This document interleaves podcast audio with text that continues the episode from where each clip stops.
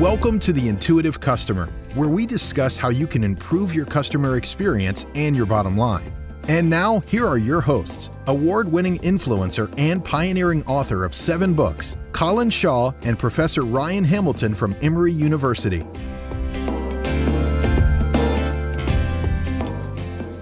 Power tools is a really interesting category. Let me tell you, mate, it's not.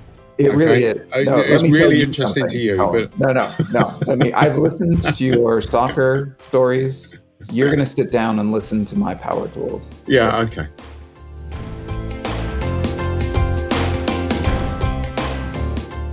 They did a hell of a lot of research. It said that they should sell X amount of units. They invested millions in producing this bloody thing. It didn't sell and within a year it was dropped. Where I think that it's effective, though, where I think it's it's kind of brilliant, is that it's explaining the simple idea of positioning, which is you need to create a product that meets the needs of some group of people in a new and different way that I think can help some people understand it better.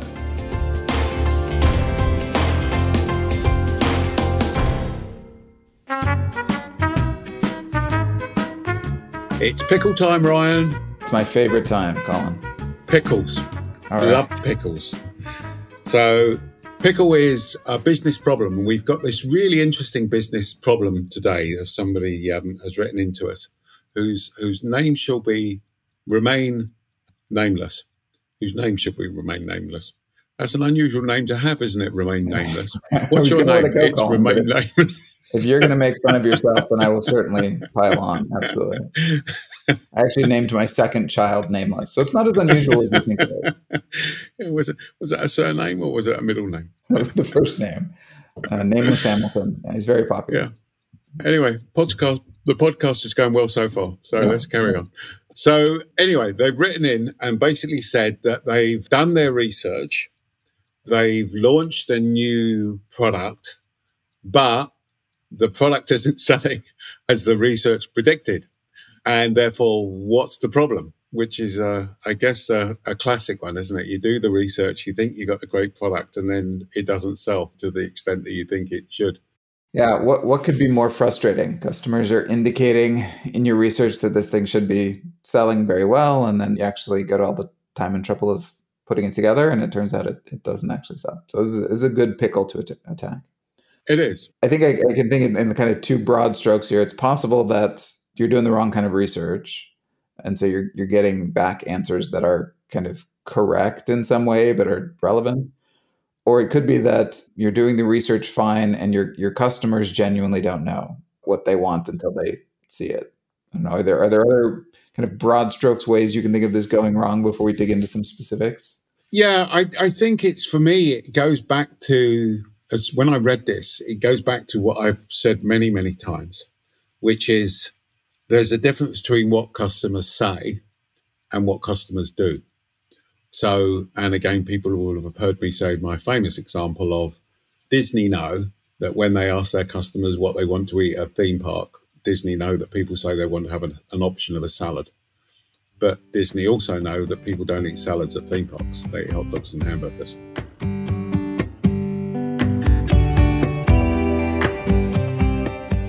You've used that example a lot, Colin, and it's a good yeah. one. But let's like let's break that down. Let's talk about sure. why why people do that and why that's a problem. Right. So my my interpretation of that, I'd be interested to hear your take. I assume that that this might be kind of a mindset problem where if you're asking me in any kind of research setting, I may be in a just in a different frame of mind than I would be when I was in that consumption setting. If I'm thinking about myself as a, a person, well, I've got these health goals. And so ask me what kind of things I'd want. And I'm like, well, I, you know, I like a salad. I, I eat those not infrequently.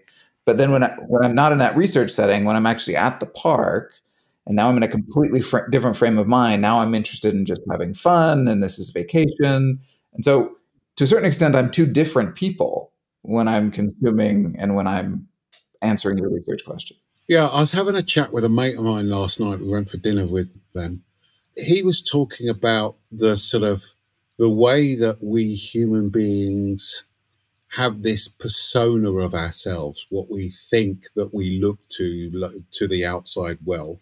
Yeah. And then there's the reality, you know, of of what we are really like. So yeah, I'm uh, so for me it's absolutely that, which is yes, I must eat I'm about healthy food, about healthy living. I'm on a I want to eat the right things, but in the moment, and that's the key phrase for me, in the moment, I get wrapped up in being at Disney and everything else and decide to, to buy the salad. So, I mean, to a certain extent, this is a limitation of all research, or at least of all research that's not happening through observation and in the moment, right? Yes. I assume you're in the same boat. Like, I'm, I'm not down on research. I think research is wonderful. I think it can provide all kinds of wonderful things, great insights.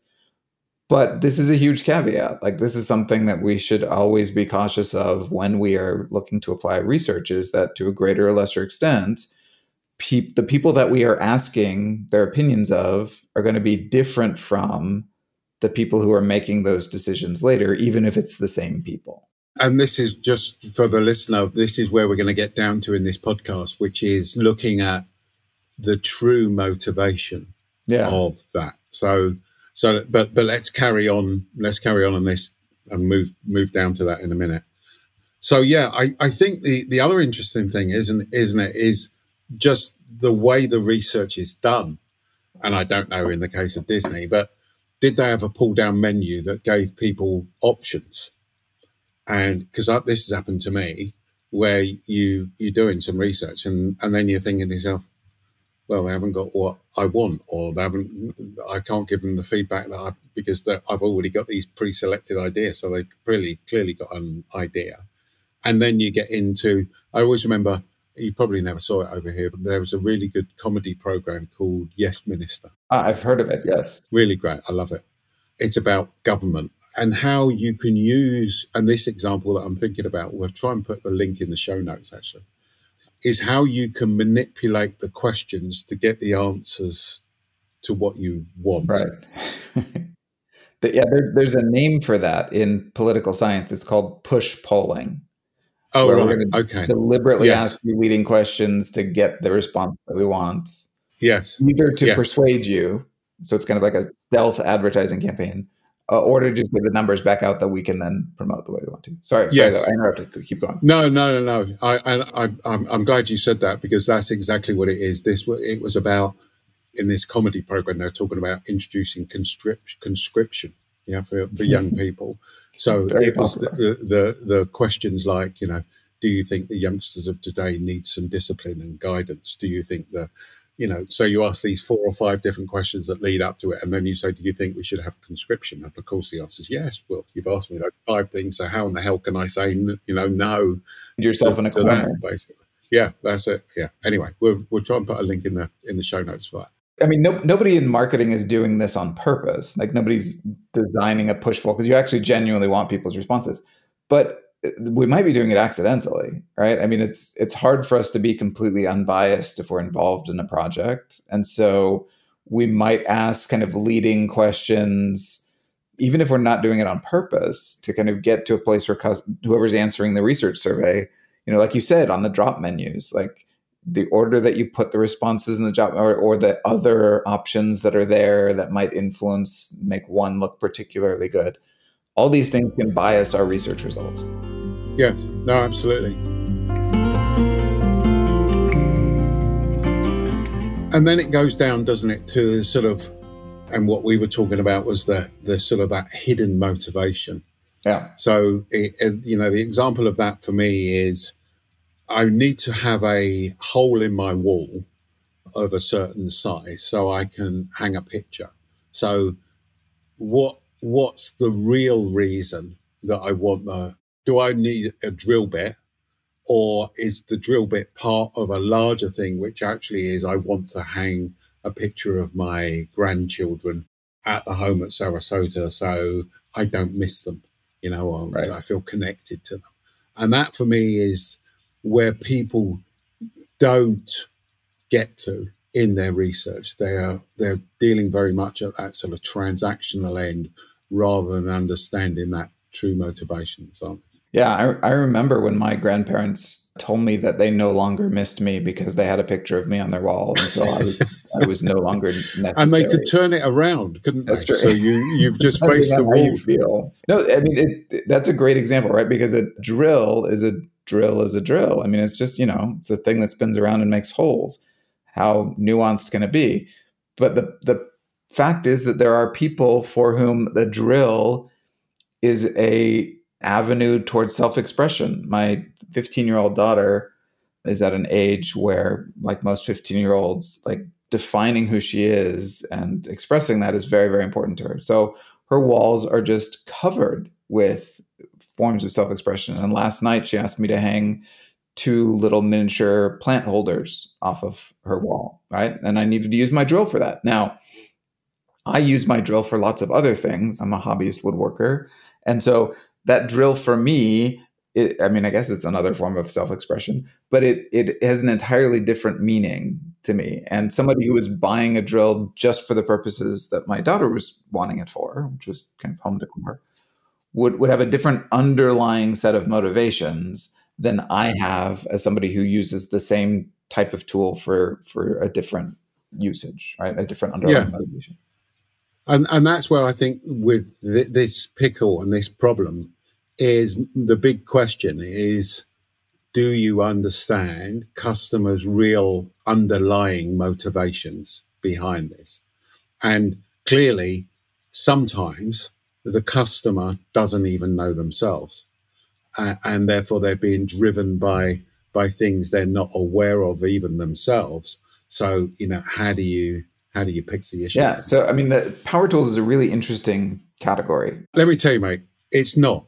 It okay? really is. No, it's really interesting something. to you. Oh, but no, no, no. I mean, I've listened to your soccer stories. You're going to sit down and listen to my power tools. Yeah. So, okay. Hold on. Um, let me just no, put, I, so let me just put I, this chair back a bit so I can start relaxing. yeah, that chair was put together with power tools. No, I, I, teach I teach a case to my MBA students about DeWalt, which is a brand of power tools, which is owned by Black and Decker. And one of the the fascinating aspects of this case was so Black and Decker was was making a set of tools for professional tradesmen, and they were not doing well. And it had nothing to do with performance. Like if you'd asked these tradesmen, like, what do you want in power tools? They would have given you a list of, of performance metrics, right? We want the battery to last a certain length. We want a certain amount of power and torque and reliability. And Black & Decker was meeting all of those benchmarks. The problem was Black & Decker also sold a line of consumer grade tools that looked very similar. And so, to borrow a Colin phrase, these roughy tufty construction workers were picking up these Black and Decker tools that looked very much like the tools that like a casual homeowner would have in their closet. And so it wasn't be associated their, with them. Yeah, it wasn't meeting their underlying need of needing to feel like a professional. And so what they did is they scrapped the brand. They they sold almost exactly the same tools but under the DeWalt brand now. And it was this bright yellow color, and they kind of beefed up some of the design so that it looked kind of more tough and rugged. And I had a student point out that who worked in construction, and he's like, "That those bright yellow tools, they look fantastic when you take them out of the box. They also get scratched up and dirty almost immediately, which is a plus for this category because that shows that you use your tool. I mean, it was just it was a brilliant bit of branding that would have yeah. never come out of research. Because if sure. you asked these guys, they would have told you all we care about is torque, right? That's the only thing that matters. No, that's a that's a that's a really good example. The the irony now of that is though, isn't it, that that you can buy the DeWalt yeah. brand consumer. Yeah. And they and do so, have this persona of being more professional and something like that. So I, th- I think we've stumbled into another podcast topic entirely, which I would right. love for us to get into at some point. But yeah, which is the kind of the relationship between brand and then the the audience that buys the brand. And you'll see these fluctuations all the time. I think you're right that DeWalt is not seen as the same grade of professional tool that it was 20 years ago when they sure. launched for exactly the reason that you Makita too. And sure. that's created space for other of these tool brands like Festool is one And there's, we, we just finally stumbled into a topic I was in, interested in, Colin. We're done talking about Apple. We're now going to talk about power tools. You know what? I, I, was just sitting there thinking to myself, he's talking a lot. this is clearly an area that he's enjoying. I make no apologies. It's created a space for newer brands in the last yeah. 20 years who can move into that more professional niche. And I, I would yes. expect that over time, the same thing will happen again. And these super elite brands will kind of become a little bit more pedestrian. That'll create space at the top. I think that happens in a lot of industries. So, because that's if anyone wants to hear about that, write in a pickle, and then we can. yeah, I can see you're going to send in a pickle yourself now, aren't you? We've got a question here from Brian about yeah. Brian Hamilton from Emory University. Yeah. from Emory University. well, that sounds like a fascinating pickle, Colin. I'm glad you chose yeah. that one. How are you going to grow your market when everyone is competing on the same things? What are your customers' unmet needs in your market? What drives and destroys most value for you? And what are you going to do first?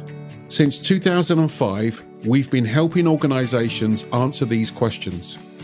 Our unique discovery tool, the Emotional Signature, will change the way that you look at your market. Let's have an informal conversation on how we may be able to help you. To set this up, simply go to beyondphilosophy.com backslash contact. That's beyondphilosophy.com backslash contact. And we look forward to talking to you. So let's get off of talking power tools, otherwise we'll be talking All tools for the rest of the show. When you start looking at, and we were chatting, weren't we, about say like a watch. Yeah. I know you're going to talk about in a moment this sort of jobs to be done bit. Yeah. Which is what's the function of a watch? Well, it's to tell you the time. So I either buy a watch that costs me ten dollars, that will tell me the time, or I buy a watch that's two, three grand, yeah, maybe more. And they both do the same job, but with one, you know, with the higher end, there's a whole different motivation about of why somebody would buy that, which is obviously to do with status and all those other yeah. What's things. what's really fun is when you get examples where those two sets of motivations come into conflict. Like there may be some brands of really expensive watch that actually don't tell time very well, that don't that don't keep, but they they're mm-hmm. very high status that happened in car brands for a while. So in the 1980s, DeLorean was a very high status car. It was the car in the Back to the Future movies. Also, notoriously not a good car. So if the purpose of a car is to get you from one place to another, transportation, DeLoreans apparently would break down all the time. Jaguar was another example. There was a period of time. The, but the, sorry, just before you moved on yeah. to the Jaguar, the great thing about the DeLorean was that you could go back in time That's and true. you could fix the fault That's before true. you so it was an optional you extra. Were, you were never late, even if your car did break down. you could just yeah. Start up the yeah. flux capacitor and. Uh, Sorry, you were saying about Jaguar. Yeah, oh yeah, Jaguar. There was a period of time, you know, in the 1980s where Jaguar was an extremely high status car, and from from what I understand, also not very reliable. So it would just it would break a lot, and so you know you sometimes people are willing to to get kind of this status motivation even in cases where that means it's not doing its primary functional job very well. Yeah, and another example is um, back in the day when I was in corporate life, we launched this product called Tonto. Okay. And this this product, so I was in telecoms, and it, it was a telephone system or a telephone, but it had a QWERTY keyboard, and it had micro drives. I don't know if anybody ever remembered micro drives and a screen. And the interesting bit is this was a major product launch. So it sounds like it's kind of a desktop smartphone almost. Well, yeah, yeah. I mean, it's like probably about the size of a of a of a laptop now. Yeah, but obviously back in them those days, you didn't have laptops really. You know, desktops were all all, all around. Anyway, what's the key learning? The key learning here was they did a hell of a lot of research. It said that they should sell X amount of units. They invested millions in producing this bloody thing. It didn't sell. And within a year, it was dropped. And so that's part of, well, I've got all this research, but actually the product's not there. And for me, that was, it was addressing a, a perceived need that the customer didn't have. The research told them that it had all this wonderful needs and everything else, but actually it wasn't. It was probably the engineers who thought, oh, well, if we had a hokey cokey 4000 to this and we had this and we had that, it, you know, who wouldn't want to buy this? Right. You know? Right. It's yeah. I mean, I, I think that there's a lot of innovation that happens that way, where it's kind of the level of the engineering. And like, look, look at this new bell that we can add here, or this new whistle that we can add there. And some of that may even line up with some of what customers are saying in, in research but unless it gets down to this kind of fundamental underlying motivation like is it solving a problem for the customer? Yeah. Uh, in a way that they can understand then something so do you want to talk about this jobs to be done bit? Because i know yeah, that you refer yeah. to it on your courses. Yeah so I, I teach this as part of the my introductory marketing class.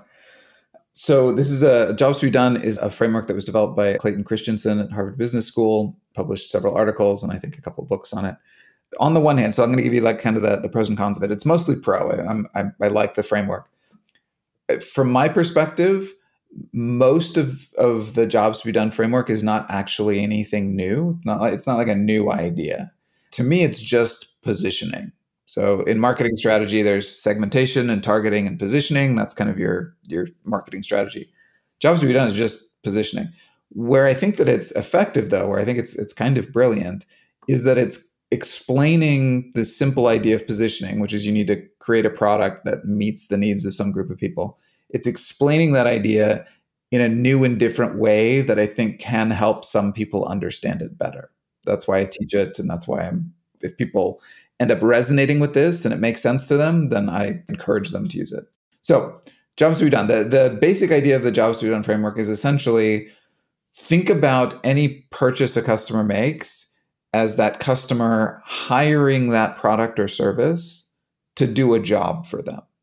So, you know, when we talked about the, the drill, putting a hole in the wall to hang a picture, like the job that the customer wants to be done is to express themselves through home decor or to, you know, feel closer to family. You know, what that that's the job. And so I'm hiring this tool to do that job for me. And I think that the real power and insight of this framework is when we take it to the next step and ask, like, would the customer then fire that product or service? Or would they rehire? Like, would they go back and choose to, to hire that product or service again to do a similar job? Uh, and if not, well, that's that's where problem is. We're, we're, we're failing to to do the job that the customer wanted us to do, to that they hired us to do. Why is the hiring bit important? It's just a different way of thinking about the same problem, right? So it's it's a way of thinking about purchases from the perspective of meeting needs as opposed to right if you were to hire an employee for philosophy you wouldn't just do it because you wanted to spend money sure you would hire that employee because sure. you had a specific okay. job sure. within your organization yeah. that needed yeah. to be done like i said it's it's not fundamentally a new idea it is a different way of thinking about it, though, that I think for at yeah. least some people resonates and makes more sense. Yeah, no, I, I, I agree. And I've liked the framework. I think part of it is just pushing yourself sort of intellectually to think about what is the customer actually doing here. And that leads to understanding the true motivations behind what the customer's doing. Can I give you the example that I use in class? Yeah, please. To kind of bring this home for, for especially for my students who are younger than me, I should have a slide where I show the logos of a dozen different social media platforms. All right. So Facebook and, and Twitter and YouTube and, and TikTok and all. Fundamentally, from like a like a, a strategy perspective, they all kind of do the same thing. Right. It's all ways for individual people to share information with other people or groups of people, right? We can text or video or, or pictures. A lot of them do multiples of these, but that's fundamentally what all social media platforms do. So, from that perspective, they should all be the same. Like they shouldn't do. But when I show them all those logos and I say, "Do you use all of these platforms to do the same job for you? Like these platforms do different things for you." And then they they say, "Oh, right, yeah. Like I w- I wouldn't use Twitter for this. I would use Instagram for that, or I would I wouldn't use TikTok to meet this need. I would use YouTube to meet that need." And I think that makes it a little bit more concrete for them. So we're hiring these different social media platforms to do different jobs for us. Sure, sure. Yeah, no, good, good.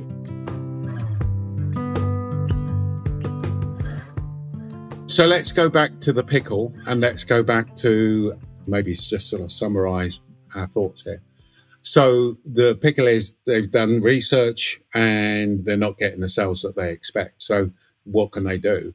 the key issue for me is is the first issue, which is well, what research have you done, and what type of research? Because again, and we could wax lyrical about this, couldn't we?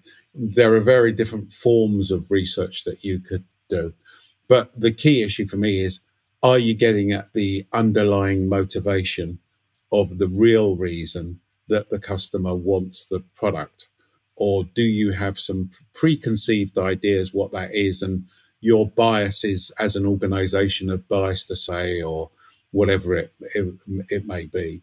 And typically, I find in cases like this, it is that underlying reason that's that's missing, isn't it? Yeah, I mean, if we, if we could spin that under to, to I think three different quick pieces of advice. One is to use multiple research methods when possible. Yeah. Right. So yeah, surveys are great. You can get yeah. some real good quantitative data out of surveys but they've got blind spots. You know, can you also do some observational techniques? Can you also do some other things? The second one is for a lot of decisions that we want to make, getting the research as close to the actual behavior as possible is going to be really helpful. So again, we talked about how people are in a different frame of mind when they're in the kind of answering a hypothetical research survey than when they're actually in the theme park ordering lunch. And then the third one is can you get some people who are not directly involved in the project involved sure. in the research, whether that's an independent group within your organization, whether that's hiring an outside group of, of consultants or, or research uh, research people to, to do that for you. But it's really hard for us to step out of our own perspective, and that can sometimes bias the way that we design our research. Getting some third parties involved. And I particularly like your your thought around, and we're talking about ethnography, aren't we? Which yeah, is, you know, effectively an watching what customers do at the point they're doing it and then being able to pick those little things you know even the micro expressions and being able to dive down into into that i think is is really really powerful. Yeah i had a, a friend who who did that kind of research and was doing an ethnography on uh, parents buying jars of baby food. So he was just sitting in the grocery aisle watching people look at baby food. And he said it was really common for for these parents to pick up these jars of baby food and then like squeeze the jar as if it right. was fruit and then sometimes even put it up to their nose to smell these things that we would do as we were selecting fruit or vegetables if you asked them nobody would be aware that they were doing this people were not doing this it was an automatic intuitive response but he took from that the kind of the importance of communicating the freshness of the foods. And so they recommended they change the packaging and more pictures of fresh fruits and vegetables and all that kind of stuff. And these, these were insights that you would never get out of a survey necessarily. Absolutely. And I think just reinforcing what you're saying, it should be a mixture of things. And that's yes. the, the key. So good. So we we hope that's helped and we hope that your sales improve or and we don't hope it's like one of these wonderful Tonto machines where you're then just going to chunk it. There's probably some warehouse with a load of Tontos full of micro drives that um, if anybody wants to buy, then they'll, they'll be going very cheap, I'm sure.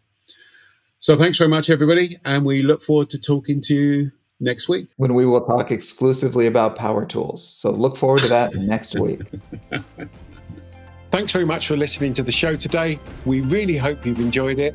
And if you have, it would be really great if you could leave us a review.